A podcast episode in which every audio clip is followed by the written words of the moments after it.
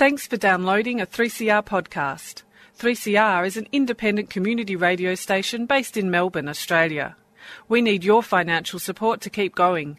Go to www.3cr.org.au for more information and to donate online. Now stay tuned for your 3CR podcast. But you also had people that were very fine people. Very fine people on both sides. And the, and the aliens with mind meld and give them the technology. They're bad aliens. So the- Uh, are you surprised the Nazis were influenced by demons? No, if demons are real, I would definitely think they'd be on the side of the Nazis. Yeah. McDonald's is connected to the Clintons. They chop up the bodies and put them into the sausage and hamburgers. People are being cannibalized. Look it up. this, and I'm watching CNN talk about this as violent white nationalist protests. We have done everything in our power to keep this peaceful, you know? It's uh, Pepe's become kind of a symbol. Good afternoon, gentle listeners, and welcome to Yeah Nah Pasaran, a show about fascism and its gravediggers. I'm Cam Smith, I'm Andy Fleming. and we are joined today by Blyth Crawford. Blyth is a PhD candidate at King's College London, and is also a research fellow at the International Centre for the Study of Radicalisation. Blyth, thanks for joining us. Thanks for having me. It's great to be here. So, Blyth, when we originally uh, asked you to come on the show, it was to talk about memes and Chan culture and things, but you've also have just dropped like a whole heap of different reports on the far right that are incredibly fascinating. Let's start off talking about Chans and then get into some of those. I guess my first question is, so you've done quite a bit of research on Chan culture and the promotion of violence within the Chans. What sort of things did you find in that research, and how did you find that Chans differ from, say, other social networks like Facebook or Twitter? Um, yeah, it's a good question. So I worked with researchers Florence Keen and um, Guillermo Suarez at King's College, and when we basically did this report on kind of visual culture and Chan sites. So Chans are kind of unique because on a lot of the main Chan sites, you kind of can't post your first post there without uploading an image. So it means that like images are really embedded in Chan culture, of these online forums. So we looked at kind of how images are used to kind of further violent discourse and kind of further discourses surrounding radicalization. And we saw that they were used in kind of a whole host of ways. The, the first way being sort of images kind of where they don't have an inherent meaning. They look kind of innocuous and they don't look as if they have anything to do really with radicalization or violence when you first look at them. But the context that they're used in on these websites or on these forums sort of gives them this other kind of layer of violent connotations. So we see memes like, you know, the Yes Chad meme, which is just this kind of blonde Nordic looking guy with the caption Yes under him, sort of very innocuous, but used to kind of reaffirm really racist sentiments and kind of as this sort of voice of anti-humor on Chan sites. And we also looked at, you know, images which were explicitly violent. So ones which either were extremely gory and had really graphic violence in them, uh, or ones which um, maybe were cartoons and depicted um, kind of violent scenarios where sort of attacks are being done onto certain people. And we found that, you know, these weren't the most prevalent um, images that we found on Chan sites, but there was kind of a steady stream of them of the kind of main 200 images that we saw. I think there were a handful, about five really violent images. We also saw different substrains of really popular images where there were like 10 with firearms or others where people were covered in blood. So we saw a lot of images with kind of violent meanings. And often these had sort of violence being targeted towards specific minorities, particularly against kind of Jewish people was probably the most prevalent. So we see these images slowly kind of working their way into violent discourse in Chan sites and sort of getting people used to violence, basically getting them accustomed to seeing violence being done onto minorities. And we also saw kind of images which weren't really memes in the typical sense. We looked at images that were sort of shared between really popular Chan sites. And we saw that a lot of these were really textual. So they had like swathes of text on them, like some were whole books that had just been kind of uploaded as a JPEG. So it could be really easily shared between Chan sites. And we saw that these really often had beyond just the kind of racist snapshot that you could capture in a visual meme. These had really in-depth kind of reasoning for their racism and were a really more kind of ideological take on racism. It's really in-depth hatred basically being shared through these textual memes. And these were actually unexpectedly really, really popular. So we essentially just looked at how kind of violent images are intrinsic to the discourse on Chan sites. But I think your question of how Chan sites are different to mainstream social media sites is really interesting because they're essentially like the anti social media, basically. you have like sites like Facebook where you're sort of centering yourself as a person and it's to share details about yourself. Whereas almost all Chan sites, you work on them as you're entirely anonymous. You have sort of no profile picture, no username. Everybody is just anonymous. So they call themselves anons on these Chan sites. And instead of being, and I, I think like this anonymity, a lot of people have sort of discussed that it enables people to talk about really extreme topics with kind of an ease, whereas maybe they wouldn't if they felt that that was being directly linked to their personal profile and they were just saying these things publicly. So it potentially allows for more kind of radical discourse to take place. But beyond that, sort of these Chan sites, they are almost deliberately engineered to have kind of a difficult user interface. So whereas Facebook or Twitter is really simple, it's really like nice to interact and it's just very uh, user friendly. Chan sites are pretty clunky, you know, like they kind of imitate sort of early social media and this really sort of like niche kind of techie desire to return to early social media. So they're confusing to use when you first start using them. And this is sort of the first barrier to keeping people out and keeping these communities really small and really self-selecting. So you just get people there who are really, really dedicated to these communities. But I mean, that has there's so much that you can say about that, you know, that just means that you have people who are really dedicated to these Chan sites who are using them. So there's a real, real sense of community on them and a real sense of belonging on them, despite the fact that they're entirely anonymous. So yeah, I think it's a really interesting question. I could probably talk for, you know, the full hour on that. I'm interested in what you say about the way that the UX sort of drives how self-selecting the communities are. Someone was recently talking to me about how they thought that Facebook groups versus some of the conspiracy Telegram chats operated in sort of very different ways in terms of how open people were to being sort of red pilled, where you could see someone in a Facebook group pushing a message, but uh, mm-hmm. just the constant stream within a Telegram chat sometimes the fact that someone was deliberately manipulating you would get lost in in the noise, but you would still be picking up that message. Yeah, uh-huh. yeah. I, I think it, it's it's really different to that because you know on Chan sites you, you don't know who is speaking, so you kind of you have to judge the context of the message from what it says. You know, you can't see just one person continuously posting or you can't tell that until you're very, very familiar with the specific kind of ways that posts are identified. So you're kind of left to judge just on the context of the post itself.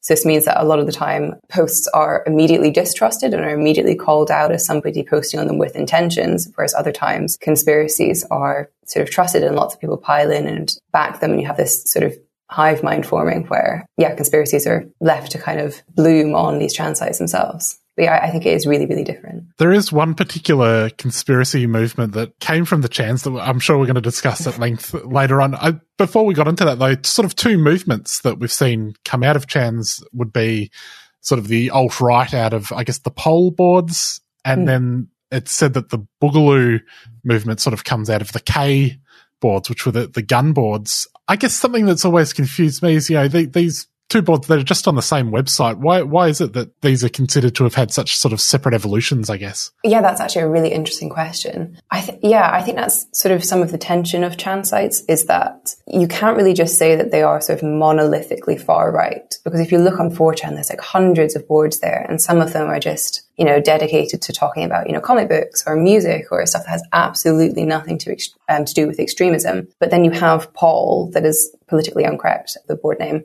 has kind of organically evolved over the course of 4chan evolving and sort of growing into this really radical space where sort of violent discourse and extremist discourse is allowed and is super common. And the user bases between different boards, um, just from my own sort of experience there, seems to be there is overlap and people do use more than one board a lot of the time, but it's absolutely not kind of duplicate communities. So you can have community on one board, say where you're talking about sort of techno music, right? And then you'll have a board where you're talking about My Little Pony, and there won't be a lot of crossover between those two boards. And K, the weapons board, which kind of talks about firearms and survivalism and weaponry, has sort of evolved um, parallel to pol with some sort of overlap between the two user bases, but not exactly talking about the same stuff. So you have K, which is a much, much smaller board and isn't just like none of these boards are just specific to 4chan, but this is where they have their biggest communities.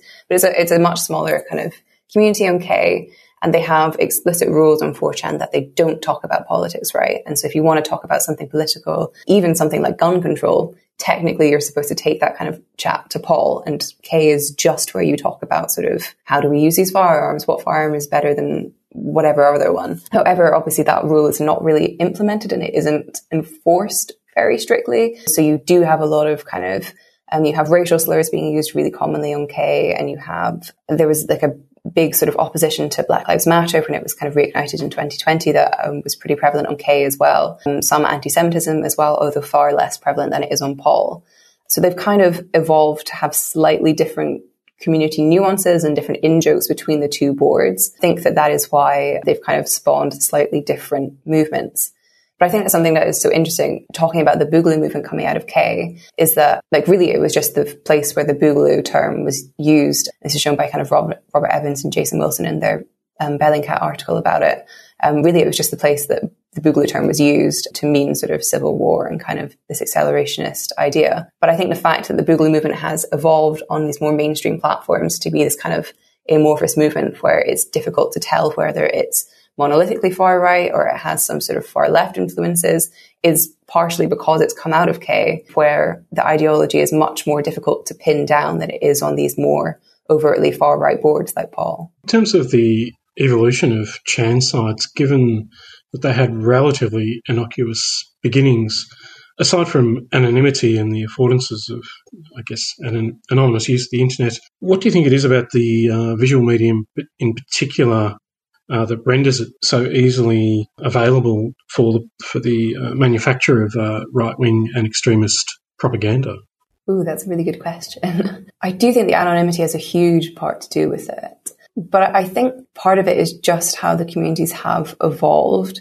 They've kind of stemmed from this kind of dual influence from sort of like Japanese otaku culture in sort of the early 19s, uh, late 90s, early 2000s. So this kind of nerd culture in Japan that then fused with, and that sort of influenced 2chan, the Japanese um, chan board, that sort of fused with this very early sort of edgy humor internet culture in the US, like the forum Something Awful. And these sort of fused to create 4chan. And so it's always had this really kind of fringe attraction to kind of people who maybe feel a little bit outside of mainstream society.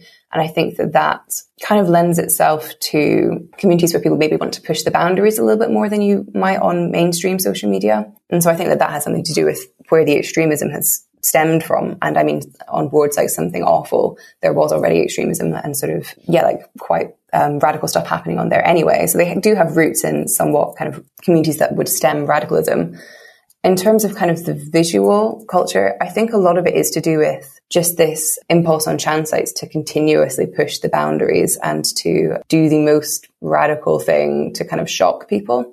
So things like posting kind of extreme gore, which happens pretty regularly on chan sites. I think partially that's there to kind of haze other users and to be like, oh, if you can't cope with this gore, then you're pretty weak and like you shouldn't be chatting on these chan sites, you know, sort of keeping the community to be really dedicated. And it also kind of keeps new users out, you know, like if you can't, if the, if this imagery is too extreme for you, then you shouldn't be using this. So it's a, this idea of just keeping the, the community pretty radical. And I think, yeah, a lot of it is just to do with shock tactics, I think, in terms of the visual culture, which keeps it pretty consistently, pretty consistently extreme, basically. Recently, we've seen a, a, photo appear on social media of a local football team and several members uh, doing the OK hand gesture.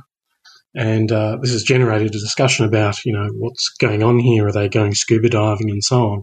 I guess that's the other kind of factor that I think of when it comes to Chan culture and meme culture is the possibility of producing various forms of visual representation that allow for some forms of deniability, but which also further a particular political, they have political motivations. And is it possible, do you think, to extricate or unpack these sorts of images in a way that makes sense beyond the uh, beyond the initiates? So, if you take the OK hand uh, gesture, you know that's become a, a thing.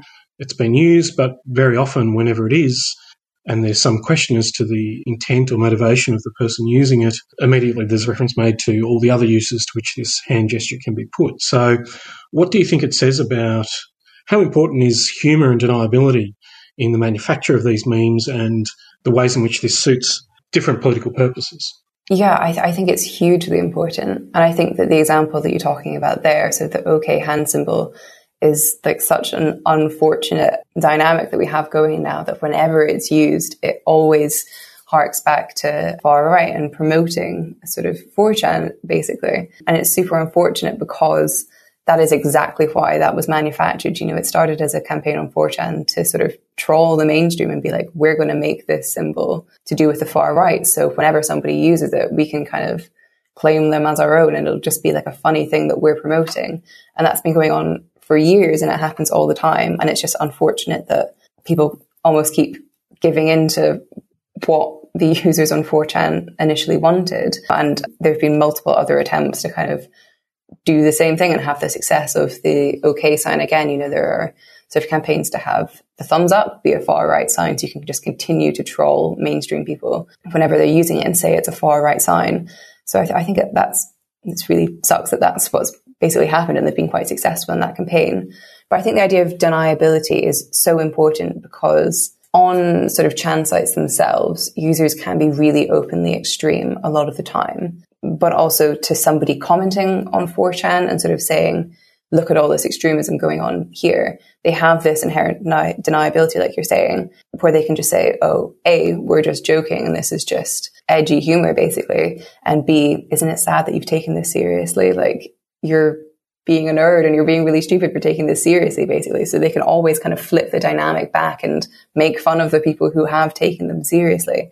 I think that's really important. Another thing that happens on Chan sites fairly regularly is this idea of kind of meme campaigns um, and taking memes into other contexts and using them to kind of red pill um, or kind of convert like newcomers to the movements. So um, an example that has been used, I think, two years in a row now is Operation Pridefall. So this idea that um, users on 4chan and a few other chans as well um, would take kind of memes which are quite anti-LGBT um, and sort of a lot of memes which kind of compare sort of the LGBT community to kind of um, pedophiles, basically, and post them on mainstream social media, like visual memes, and sort of use those to slowly kind of draw people into escalating and further and further extremism. And these memes like really only work in that context if there is some deniability and they can be seen to not be extreme far right memes. So there has to be this kind of, they have to be somewhat innocuous to appeal to people on the mainstream until you bring them into these more extreme communities where um, you can be a lot more overt in your extremism so yeah, I think it's uh, it's an extremely important dynamic that allows people to have this deniability and to kind of continuously try and get the upper hand on onlookers. You're listening to Yeah Nah Pasaran on 3CR, 8.55am, 3cr.org.au and 3CR Digital on your DAB radio. We're currently talking to Blyth Crawford about the far right. Blyth, you've recently co-authored a report through the International Centre for the Study of Radicalisation. It's called Far From Gone, The Evolution of Extremism in the First 100 Days of the Biden Administration. And it's uh, fairly in-depth. what, what did you find about uh, what's been happening in these first 100 days? Yeah, in depth is a, is a good synonym for very long in that case. it is a long report. Um, yeah, we sort of focused basically on looking. Um, oh, by the way, you should still read the report. It's long, but it's great. Um, uh, we sort of looked at the communities that were really involved in the insurrection um, in the US and kind of what has happened to them since the insurrection and in the first 100 days of Biden's administration. So we focus on key players like the militia movement, um, the Proud Boys, QAnon. These are the three that we really focus in depth. And then we also study kind of the wider movement because the MAGA movement is like a movement of individuals um, at its core. And we look at the narratives that different sort of individuals have used to propel them into the MAGA movement and to the more extreme spheres of it. So I think one of the first things that we cover is the militia movement. And we talk about uh, how it's kind of um, had these different waves, and we propose that we should think about it in as a four wave movement. So it started in the 90s, had this kind of uprising in the 90s, basically where it, it gathered a lot of support, then had sort of a dip down into sort of the early 2000s where it existed at a kind of lower level and had a lot fewer kind of adherents to it but then had this second wave during the Obama administration where it became really re energized and sort of partially because um, Obama, as the first sort of African American president, um, it became reignited because it has this kind of very tense relationship with racism, basically. And then again, sort of picked up in during Trump's presidency, where they adopted him as their kind of ideal candidate.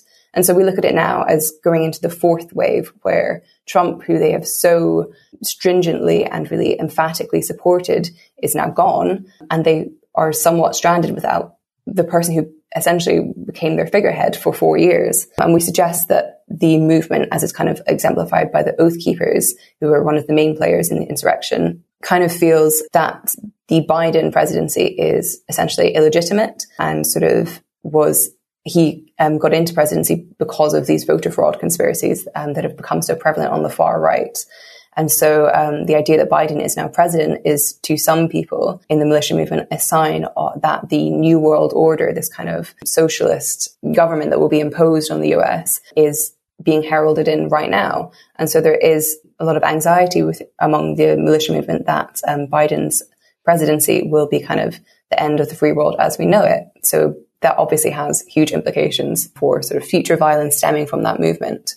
Um, we also talk about the Proud Boys in a lot of depth, largely focusing on their huge rise throughout 2020 and how much they were emboldened by Trump specifically in that year and how they rose to like astronomical success that I'd never seen before on Parler or Parlay, this sort of alternative, um, alternative Twitter basically, which was promoted by people, by sort of high ranking Republicans close to Trump. And then contrasting that to what is going on with them just now, which is by comparison a pretty steep decline. Um, they've lost their presence on Parler. They have um, they've been designated as a terrorist organization in Canada. They've seen splintering because their their um, chairman Ricky Tarrio was um, working with the FBI for many years.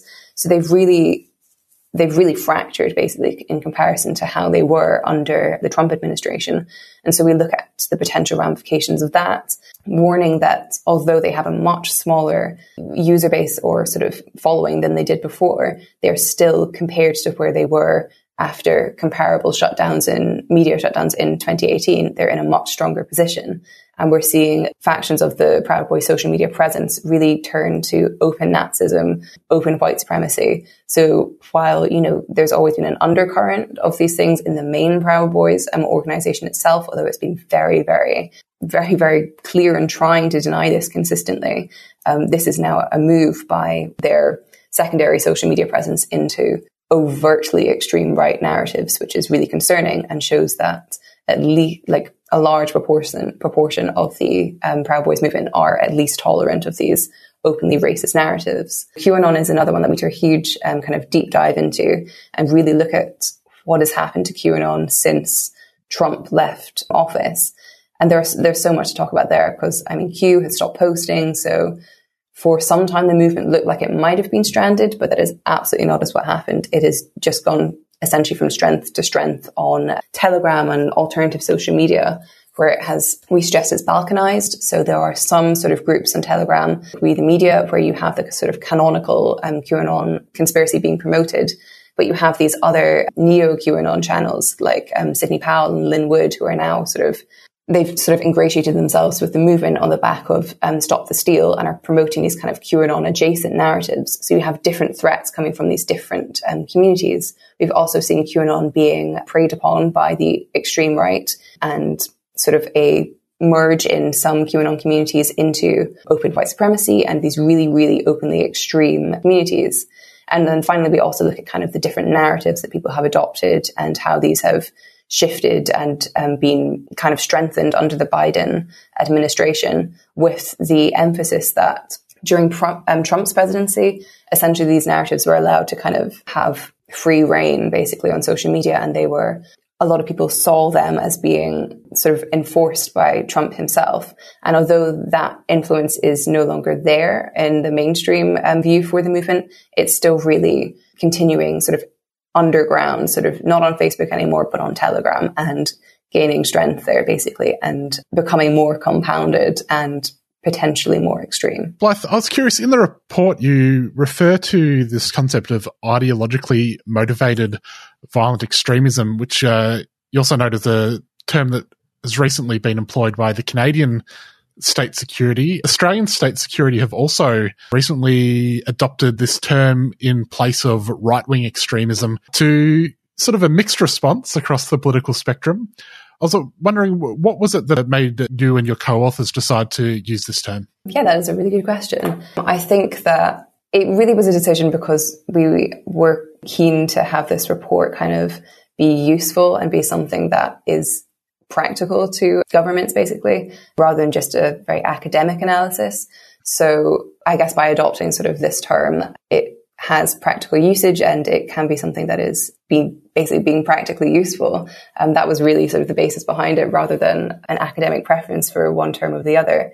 But I think if you get into that wider kind of definitional debate, it, it does become potentially problematic at some point using the term far right because a lot of kind of influences on the far right are not typically right wing influences. They're sort of bonding with like influences on the left and sort of environmentalism um, becoming like a big kind of far right ideology. So it, at times, and a lot of people on the far right would, of course, um, deny that they are in any way sort of related to conservatism or um, that their views are far right. So it can be a difficult term to use in, in some contexts, but really it, it was more of a practical decision rather than sort of a deeply held academic preference for one term over the other. Blyth, there's also been a, and um, there's actually a, a, federal government inquiry taking place at the moment into extremism and radicalism in Australian society. But one one part of those debates is about the applicability of the term terrorist, and and that's partly because the Canadian government has designated the Proud Boys in Canada a terrorist entity. Just recently, the Canadian uh, franchise has declared that it's uh, dissolving. How do you, I guess, approach groups like the Proud Boys and others in terms of identifying their propensity for ideologically motivated uh, violence or terrorism? And, what sorts of considerations do you think others should give to how these terms are applied in these particular contexts? Yeah, I think it's it's a really difficult one with the Proud Boys, basically, because yeah, if you look at the kind of Canadian government's decision, it is a pretty controversial one because you're seeing the Proud Boys be designated. It's a political designation, so you know, just being a member of the Proud Boys isn't a terrorist offence, but it means that violence that they carry out under the name of the Proud Boys can be charged with a terrorism offence, and it um, has sort of ramifications and kind of finances, basically, that can be restricted. So it's a very difficult one because I, I of course, I, I do see sort of the appeal of being able to condemn violence as part of this movement as terrorism. And I, I, can see that that does make sense. But you're seeing this movement be condemned alongside movements which are essentially very different, like Atomwaffen and the base, it was um, designated alongside in the Canadian context. And these are really different movements in that Atomwaffen and the base very openly organize violence against minorities and are very, very openly anti-Semitic. Um, whereas the Proud Boys have denied these things consistently. They've denied being racist. They've denied being violent. They've denied anti-Semitism. Although these things I spoke about before are a constant undercurrent of the movement itself. But yeah, to designate it as a terrorist organization is difficult. And it's one that I think the Proud Boys, it has impacted them because it goes against exactly the public image that they've always wanted, which is to be part of the mainstream discourse and sort of a main player in in political discourse, basically in the mainstream. And to call them a terrorist movement severely limits how much they can do that. But on one level, it also reinforces their argument, which is that they are being politically prosecuted and that there is a bias against the far right. So although that really isn't the case, it sort of reinforces their narrative. So it's a very difficult one. And I think it will sort of remain to be seen how it plays out and whether the Canadian faction, as you've said, disbanding is if that is them disbanding entirely or if that is them disbanding formally as Proud Boys and maybe moving into something else. All this kind of remains to be seen. And I, I'm interested basically to see what the ramifications are because I concur that it, it's a controversial decision. So it'll be interesting to see how it plays out, basically. In writing about militias, you've identified these various waves, and the most recent wave you've noted has this element of uh, not seeing the current US um, administration as being legitimate. I guess when I think about the way that uh, the Obama administration was considered, there was also, I guess, besides the racialized element, there was the, you know the the birther conspiracy, mm-hmm. In which he was also considered legally not legitimate by these people. How do you think that the this current wave is going to play out differently to the the wave we saw during the Obama years? Ooh, uh, I mean, obviously, I don't want to speculate too much, but I think that there is this kind of difference between the two waves in that during kind of Obama's administration, that was a continuation of the movement still not having a figure that they felt that they identified with, right? So they, they had maybe backed some political candidates, but they'd always been like these fringe candidates who didn't get spaces in political office and didn't get the positions that they were really running for. And so they could continuously back candidates, but not have to um, sort of invest in them for the length of their political careers. Whereas we have Trump that, um, as we highlight in the report, even during the initial stages of his, of his campaign, although he was quite quickly adopted by the movement because of his kind of um, birtherism and his policies on immigration, uh, on illegal immigration, he was quickly adopted, but there was still some skepticism as to whether he actually had a chance at getting into political office. So when he did um, obviously get the presidency, that was really the first time that the militia movement had a figure that they could actually support and that they felt represented them in the highest political office in the US. And so, as we say in the report, this has sort of big ramifications of how the movement shifted under his presidency and how they beca- um, became more focused and more targeted against the, the political left rather than government as a political institution itself. So now that they have gone from having this mainstream support or what they've seen as mainstream endorsement to suddenly having that being taken away.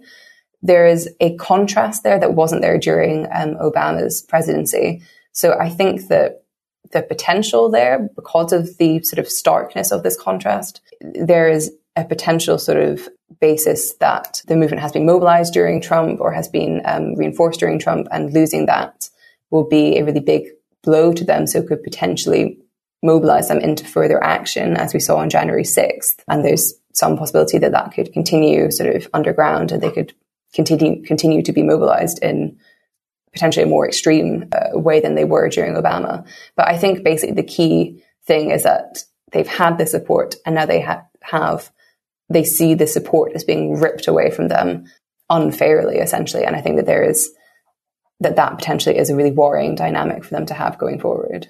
I'm also curious there's a sort of through line throughout all of the waves of this idea of a new world order that is going to bring in FEMA camps and lock people away in for you know cr- the crime of patriotism.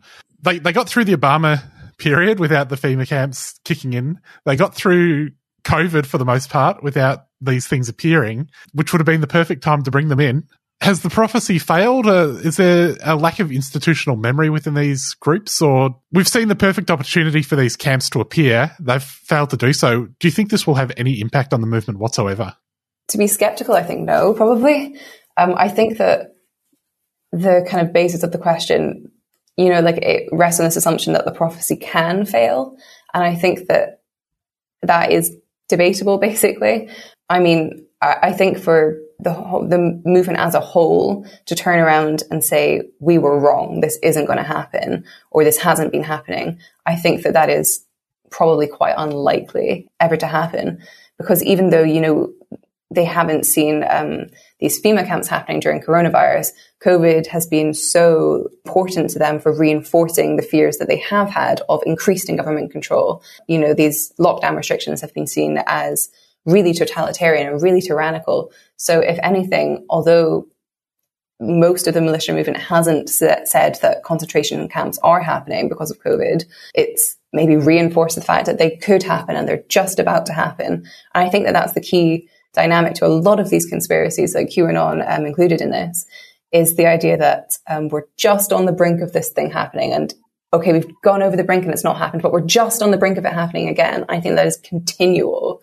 And of course, not everybody is going to stick with the movement forever and they can't, not everyone can continue believing forever, but a, they will continue to retain a significant number of their user base just relying on this same dynamic and seeing things as continual enforcement that we are really approaching this brink. And right now, this is when it's going to happen. You know, it's a dynamic that doesn't always really have an expiry date on it, I don't think. Um, you've recently written with Mark a series of articles examining uh, women's participation in Q and especially uh, the political careers of uh, several politicians in the United States who seem to have been able to translate their commitment to or flirtation with Q into political success.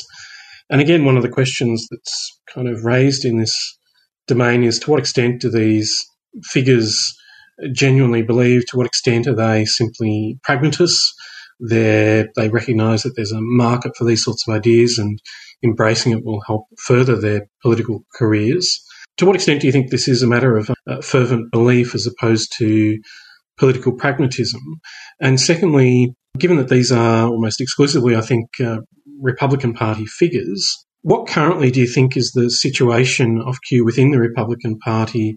And, you know, has the Trumpist experiment been so successful that it's colonized the Republican Party to such an extent that Q has become kind of like a, a default register that aspiring politicians need to at least acknowledge if they're going to be, you know, win the support of the Republican base? Yeah, I think that's again another really good question. I think that in terms of the political belief versus pragmatism of capitalizing and trying to gain votes, I think that's something that we didn't want to directly kind of get into that argument too much in the piece itself because it, you can't really tell essentially um, whether somebody is just trying to capitalize or whether there is a really deeply held belief there. But I, I, guess there there was a tension between some candidates, like what one that we talk about is Elizabeth Felton, um, who had it seems like had some conspiratorial belief during her run for office and had sort of been deeply distrustful of the media, but seemed to sort of suppress that during her run. And then after she was ultimately unsuccessful in getting getting on the ballot for the congressional elections, um, that was when her QAnon belief really came out, and she felt like she could be more free on social media. So there was some some cases where candidates tried to suppress their beliefs during the election because they felt it actually, or they seemed to feel like it wouldn't, that it would detract from their political legitimacy. Whereas um, the other category that we looked at was kind of ambivalent support. So people like Angela Stanton King, who maybe is one of the candidates who was possibly flirting a bit more with the pragmatism side of things, where they continuously signaled things to the QAnon community, like talking about adrenochrome or kind of pedophilia in uh, the Democratic Party, and pushed this towards the QAnon community and marketed themselves as a candidate that QAnon community could really trust. But in interviews, absolutely explicitly denied that they were part of QAnon. So there potentially was an element of pragmatism there, just trying to capitalize on the communities. But I think it is important to state that, like, although there is this element of pragmatism and although some people have used it to gain votes, a lot of the candidates there did seem to be people who genuinely, really deeply believed in this. And I think something that sort of exemplifies that is how small some of their audiences were. And although they seemed to just be preaching to an audience of maybe 100 people online, they still very dedicatedly talked about QAnon continuously and really were using their run for office, it seemed, as a platform to talk about Q and to publicize Q. And someone that we talk about in our report who seems to have done that is um, Catherine Stone, Stone Street Purcell, who run who ran actually not as a Republican but as a independent party for the Independent Party of Delaware, and she sort of was quite consistent in talking about QAnon and during media appearances on um, a sort of Delaware radio show, talked about it explicitly. And on her YouTube channel, it has a whole video dedicated to QAnon. So some people really seemed to do it out of what they saw as a need to red pill people and need to enlighten people basically for to the conspiracy theory. I think that looking forward and sort of the idea of the Republican Party being overtaken by QAnon, I would really like to think that that is not what we're going to see. But I think that Marjorie Taylor Greene and Lauren Boebert getting their seats in Congress is something that has really spoken to the QAnon community and has sort of legitimized it to some of to some followers of the conspiracy, um, particularly at this kind of we're seeing candidates QAnon candidates at a local level at the moment applying for sort of uh, roles in local government, and a lot of um, people are currently gearing up for you know their 2022 campaigns that they will run for Congress seats as QAnon candidates again. So there is some idea that okay, QAnon candidates can get elected into Congress, and Marjorie Taylor Greene in particular has exemplified that. And I think that Greene in particular is kind of such a emblem for the movement at the moment because she was an early adopter of the conspiracy. She believed in it since 2017 when it was still on 4chan. When it, so it was really in its infancy. She immediately was attracted to it and continuously pushed it. I think over a year until she started sort of denying her support during her congressional campaign.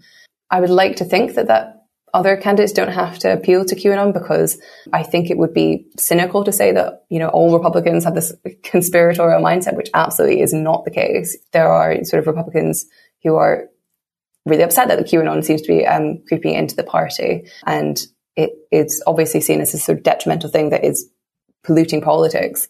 But I, I think that I think that it's a difficult position at the moment for the Republican Party because that is yeah, it, it's really been seized upon by QAnon candidates as the party that they absolutely see themselves affiliated with. So it's quite difficult. And I think that like a stat that we talk about in our piece and to do with female candidates is that one in seven female Republican candidates who were on the ballot for the primaries were QAnon candidates and had shown some belief for QAnon. So it, it's not a question that comes out of an unfounded you know, speculation. It's what it's one that has a basis in that QAnon really does seem to be creeping into the Republican Party. So I, I guess my answer is I hope that's not the case, but who knows really.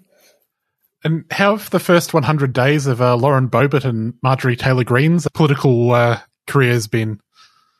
Mm, yeah, I, I, mean, Lauren Boebert is one who she really did explicitly try and deny the fact that she was part of QAnon. And uh, although she kind of made these appearances on QAnon shows, has had less of impact on the movement than Marjorie Taylor Greene has because Marjorie Taylor Greene has so consistently adopted conspiracy theories and was one of the most major voices in pushing Stop the Steal, the voter fraud conspiracy theory. I think just their presence, though, both of them is really influential and shows. And I, think that we really cannot ignore the fact that they are part of this um, potentially extremist movement and now they are in Congress. So we cannot overstate the impact that that will potentially have. I think Marjorie Taylor Greene in particular has had a big, big, big impact um, because she has really not given up and has consistently backed conspiracies during her first 100 days. She went in there and right off the bat attempted to file these um, articles of impeachment against Biden. So clearly making her opposition clear and wearing these face masks, you know, with censored on them and Trump won. And she has, as we highlight in our report, continued to signal directly to the QAnon community as well by posting sort of social media videos highlighting key QAnon phrases like drain the swamp um, and entering the storm and stuff like that. So she is continuing to reinforce the movement and speak to the movement as a one of the main figureheads of it. And essentially, all, every social media post that she makes is something else that really reinforces the QAnon movement, basically. So she, she's really only reinforcing them at, at this point. Well, I think in terms of explaining the particular attractions that Q may have for women. One factor is the desire to protect uh, women and especially children from abuse, and that's been demonstrated through or utilized through the adoption of hashtags like Save the Children and so on. I mean, I find this quite um, interesting, but also somewhat sinister. How do you think that this kind of uh, adoption of this rhetoric aids or more likely perhaps uh, impedes attempts to address child sexual abuse and men's abuse of women in uh, US society and, and elsewhere. Yeah, I think that's one of the really difficult things to grapple with with the QAnon conspiracy is that it so often does come from, you know, a genuine desire to protect people and to make the world a better place. So it, on some level, it's one of the easier conspiracies to understand why people get so impassioned about it because they truly do believe that they are saving children, basically. But I mean, as you say, I mean, um, Save the Children, the actual charity, issued a statement that they really wanted to distance themselves from the hashtag that the QAnon community adopted. And I believe other charities have made statements saying that the number of calls they get related to QAnon communities and QAnon campaigns impedes their ability to effectively um, carry out their work actively helping children who really are um, targets of this abuse. And yeah, I, I, I think that definitely obviously does have impact on actually helping children. And I think that that's, it's just one of the difficult things about it is to see, it's almost like an, I think one of the things that we talk about in our report basically is the fact that sort of sexual assault and sexual abuse, which unfortunately, although it isn't just a women's issue, women are really overrepresented in statistics of being targeted by these kind of abusers and of these crimes. One of the issues is that uh, unfortunately these crimes are really it's a minority of the ones that are act- actually the abuser is sentenced and is convicted. And so there is this kind of continual frustration that these crimes are not being dealt with properly and that women are not being helped properly, basically, um, who have been victims of these crimes. So there's almost this impulse that attracts people to the QAnon community potentially because it's seen as a way that people can take the justice of these crimes into their own hands and they can be part of a community that really is doing something, you know, where they might feel that they've been failed by um, legal systems in this area. So I think that all around the fact that this narrative has potentially particular resonance with women, it makes sense when you when you consider how sort of sexual assault is being dealt with in regards to women, basically. And it's just so so unfortunate that it is channeled in a way which impedes justice being done, rather than a way which actually enforce justice um, happening for these kinds of crimes. In the Far From Gone report, you identify transphobia as a, a major sort of new front in, I guess, for lack of a better term, the culture war, although it's so much more than that. How do you see transphobia uh, manifesting as we move on from these first 100 days across these uh, ideologically motivated extremist groups? Yeah, I, I, think something that we actually are quite careful not to do in the report is to say that this is like a new front, because I think transphobia has been around in the far right for a long, long time. So it's not necessarily a new thing that is happening. It's just it's a narrative that isn't highlighted an awful lot, um, despite the fact that it is so, so prevalent in far right spaces. But yeah, it potentially is becoming slightly more prevalent now, possibly because homophobia is potentially dropping down in the sort of public facing aspect of some of these groups.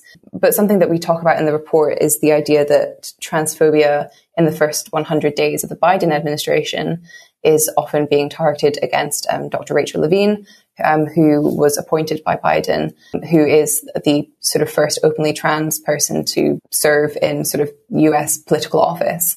So she being like a publicly facing um, figure is becoming quite a open target of transphobia in the far right and of course in some more mainstream political um, circles.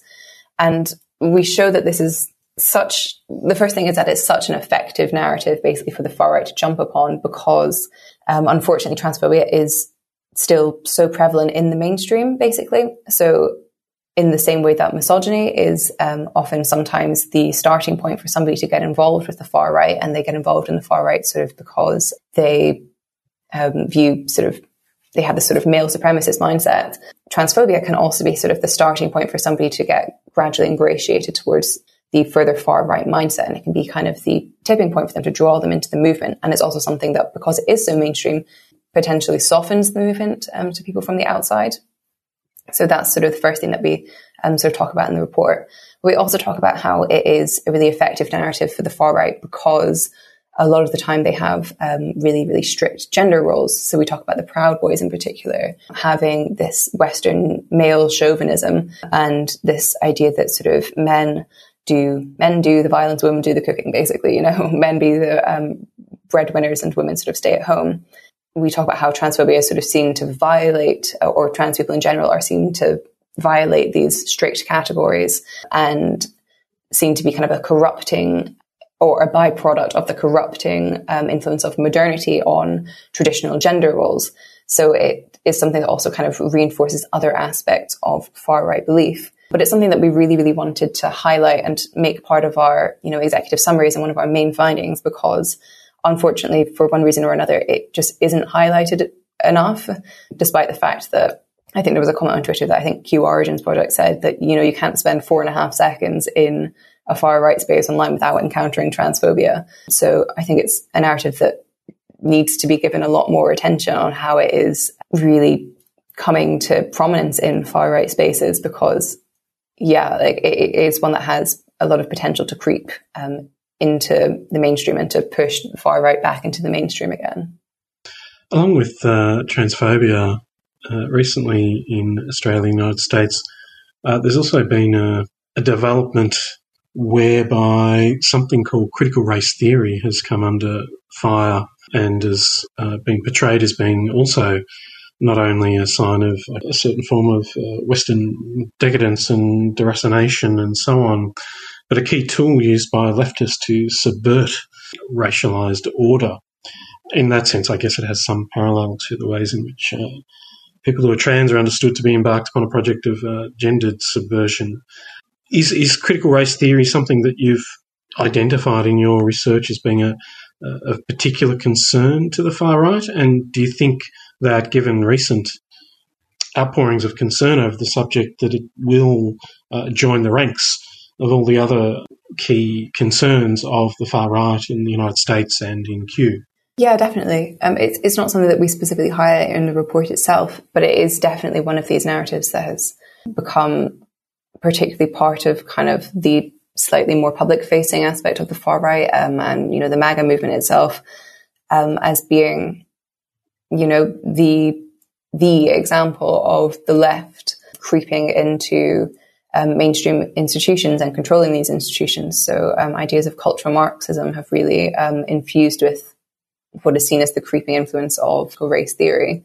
I think that that sort of narrative really impacts the impulse on sort of all extremist groups basically to see themselves as being unfairly politically persecuted and um, being um, silenced and censored. And it's seen as sort of the left doing that at a very early stage, you know, in some cases in primary school. Um, and one of the things that is prevalent in sort of far right groups is this sort of overlap with the sovereign citizen movement and sort of taking your kids out of school, homeschooling them, um, giving them their own education because you can't trust the institutions and the institutions are so irreparably corrupt. And so this, yeah, this critical race theory narrative is just sort of the newest in a long string of narratives that have really enforced that that mindset, basically. Well, Blyth, we'll have to leave it there. Thanks so much for joining us. If people want to read more of your stuff, you're on Twitter at Blyth underscore Crawford. Thanks for joining us. Great. Thank you so much. It was great to be here. Well, Andy, that's all we've got time for. Global Intifada is up next. See you next week. See you later.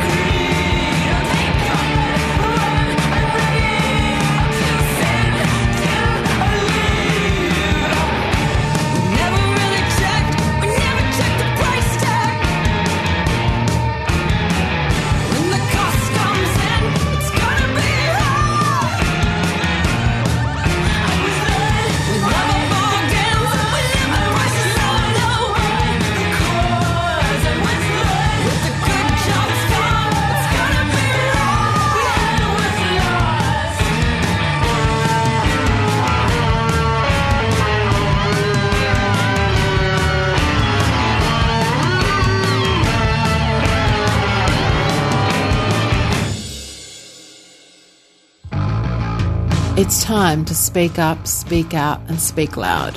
From an idea born on a park bench outside Liberal Party headquarters, where hundreds of women told their stories of sexual violence, introducing Feminist Fridays. Join our open speaking circle to tell your story any way you want a poem, a speech, or a dance. You can even yell it out in the direction of Parliament House because that's where we'll be on the steps. Feminist Fridays, starting Friday, the 30th of April at 12 pm. Join us. It's time to unite, heal, and take back our power. Feminist Fridays isn't just a protest. We are a non hierarchical collective ready to destroy the patriarchy, starting with your voice. This event is taking place on stolen Wurundjeri land, and voices of First Nations people are prioritised. Hosted by Loud, Angry, and Not Sorry. A 3CR supporter.